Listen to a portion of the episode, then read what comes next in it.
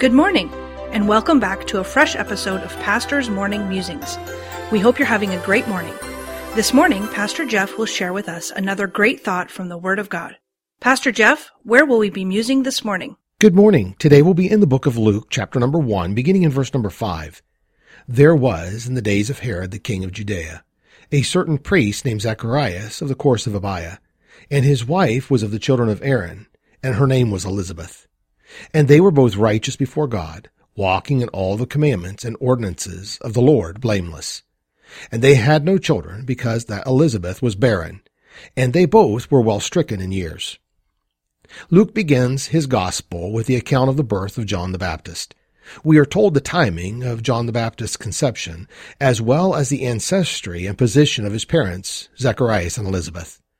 John had a very important purpose that was decided by God prior to his birth. John was to be the forerunner for the Christ. He was to be a voice pointing people to Jesus the Christ.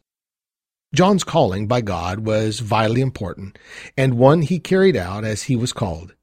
But as I was reading this passage of Scripture this morning, I stopped and mused on verse 6.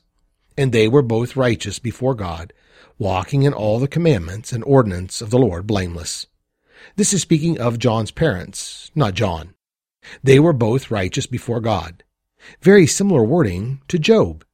In the book of Job, we see God looking at his life, and when a work needed to be done, he chose Job for the work. Why? Because God saw his life as righteous. I believe we see this very thing in the lives of John the Baptist's parents. God had a work that would need to be done for the way to be paid for the coming of the Christ. And God looked at the lives of Zacharias and Elizabeth, and he saw that they were righteous. And God chose to use them for his purpose. We are given a small glimpse of their life, in that they kept faithful in their lives to the position and work of God they had been handed down from their previous generations. They were faithful even when their lives did not meet exactly their desire. It would seem that God had overlooked them when it came to their desire to have a child. They were old and the years had taken their toll on them, but they stayed faithful. Even though it would have seemed that they would never realize their desire for a child, they remained faithful to God. And God did have a plan, and God was watching their lives, and God did bless them with a child they were to call John.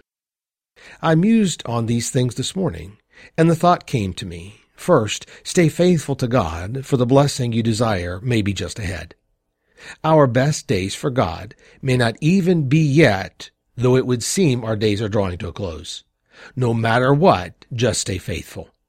The second thing I mused on was God is always looking and watching to see who he can place into a very special aspect of his plan and purpose. Job did not know that God was going to use him, nor did Zacharias and Elizabeth.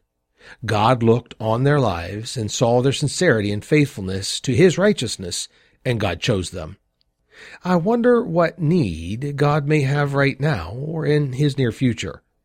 And he is looking for a Job, a Zacharias and Elizabeth. Maybe he's still looking at those who are well stricken in years, have experienced life, and been faithful. Could he be looking at your life? So let me leave you with this prayer for today. Dear Lord, thank you for being my God and my Savior. Help me today to be faithful to you in all that I do. Help me to be prepared for any use you may have for me in my life. Amen. The preceding program was produced by Dr. Jeff Harris, pastor, author, and chaplain. Please tune in again tomorrow morning for another fresh episode of Pastor's Morning Musings.